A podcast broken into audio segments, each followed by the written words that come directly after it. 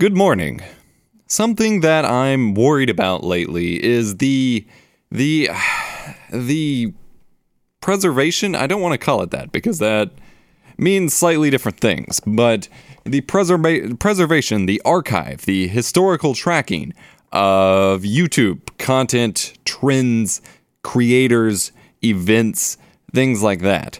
I I would like to say that I could be a historian of YouTube because it is something I, have been around for all of it. I've been around since pre Google days. I've seen many of the trends come and go, but I haven't seen it all because we're all vulnerable to only, you know, knowing what we were exposed to at the time, and I wasn't into all of the YouTube communities. But I've seen a lot of major trends come and go, and I've seen a lot of major events that affected the platform and how certain aspects of the platform work to date. And I've seen a lot of creators that no longer exist that I'd love to go back and watch just to rekindle those memories. But like any normal human being, I can't remember all of it. Uh, some of the memories are fuzzy, and anytime I try to go look up certain aspects of it, my my I, I can't find that information and my mind gets very frustrated. Example that I usually try to reference to people since it's kind of a key point where YouTube started to change how the algorithm worked is in 2011 there was a I'd say three to six month phase uh, that we called actually the the people doing it called giveaway extravaganza time. It was xJawz, uh, White Boy 7th Street, and there was one or two other YouTubers that were trying to get in on it. They were making boatloads of cash from the peak of YouTube gaming C- CPM at the time. Like this was 2011, keep in mind.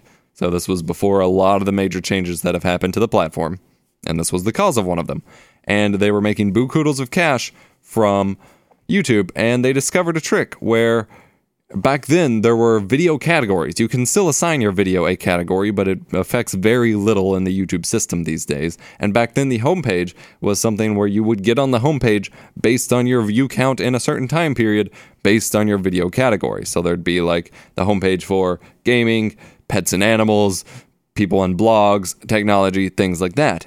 And these people these YouTubers would go would vlog themselves going to their Walmarts, their GameStops, their Best Buys, their local electronics stores, and just buying a good couple thousand dollars worth of PS3s, Xbox 360s, gaming headsets, controllers, things like that, and give them away in those videos, which would get a metric crap ton of views, which would get them on the homepage, and then on the subsequent days for a few days of that video's lifespan while the giveaway was still running, they would change the title, maybe the thumbnail, and the video category so that, say, day one, they were homepage of YouTube for gaming, which would of course get them a ton of views.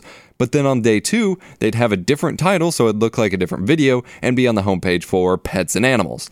And even though that isn't what people looking for pets and animals videos would look for, people just clicking on the homepage would be like, holy crap, and check it out. And then day three, it'd be technology or whatever. And they just bounce around, just dominating the homepage for a couple months. Like I said, between, I'd say, two or three to six months. I don't know exactly how long it lasted. But it went on for a little while, and they had dozens and dozens of giveaways and probably made so much money from all of the ad revenue. Because, like I said, this was peak ad revenue on YouTube time people were making livings off of much less than what some of us have these days. And they were just dominating the homepage and abusing these weird little metadata tricks on top of the fact that having a bunch of investment cash to do giveaways and things like that is always great bait for lots of views and things like that. As a result of this, not only did those channels get in some sort of trouble where they were to like they they stopped doing it, they were told they could not continue this activity anymore, YouTube had to change the homepage. As a result of these two to four YouTubers screwing around and making a lot of views off of abusing a little metadata trick, video categories and uh, subsequently in the end channel categories hold virtually no value anymore. And that was the big shift in the homepage to where trending became more of this curated, quote unquote, curated thing or like determined by more algorithmic factors and the homepage started to shift drastically from a more standard based on view count at the time format that it had been for a very long time to being about what it is now, where you have more algorithmic based recommendations. Now, it didn't immediately jump from what it was to right now, but it that very much set the wheel in motion for a lot of the algorithmic based stuff that YouTube started implementing across the site.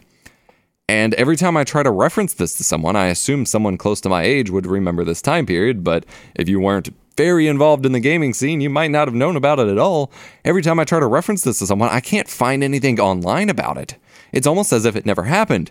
But this, to me, is like a major milestone on YouTube in terms of the platform changing and shifting and controlling what holds re- relevance and enforcing rules on creators and everything. And there's not a whole lot of evidence about it. There's not a whole lot of anything about it. And even including those specific YouTubers' names, there's not a lot.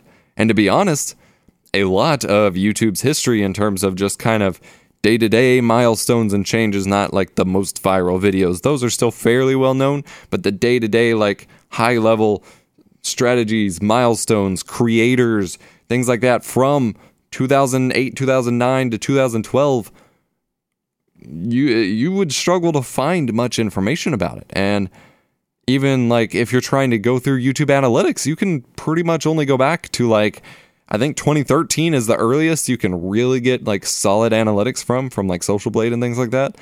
It's it's kind of concerning to me. I I realize to a lot of people that this isn't something that would matter all that much. But as someone who cares about like archiving memories and being able to go back through those kinds of histories. I'm a history nerd. I like his, historical archives. I like keeping track of that stuff. I'm a huge advocate for game preservation. I would like to think that where everybody seems to think that if you put something on the internet, it's there forever, you would be able to keep a better track of how the website changed over the years. And there there isn't much. So this is something I'm very concerned about. This is something I would like to see done better. I would love to participate or at least be pointed to projects that are doing that if they already exist and I'm just missing them. This was kind of pointed to me or like brought up as a paranoia in my head, I guess, by a recent MatPat video over at the Game Theorist. I I watched some of the game theory videos, but I'm super into the YouTube game theory stuff. And he posted one recently and he referenced some of these things and channels and scene enters and extras and things like that and had made a joke of, only online gamers from 2009 would remember.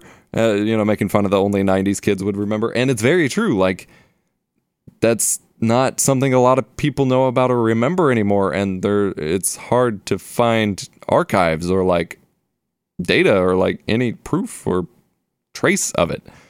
There's entire channels that I was like good friends with or chatted with back in 2010, 2011 that for whatever reason just stopped making videos and then deleted their channels and I could just I might as well be making up their existence at this point. It's it's a concern to me, but I just wanted to get this off my chest so I could stop worrying about it so much for the day and get some thoughts out there and see maybe what you all think. Let me know, I guess. Or, like I said, I'd, I'd love to be pointed to some projects if they exist. And I may actually ping MatPat himself because he might have a stronger interest in this than most. But thanks for listening to these morning thoughts, I guess. I just I don't know. It's kind of stressing me out, and I wanted to get it processed and thought about so I could move on with my day and maybe come back to it with a more strategic position later on.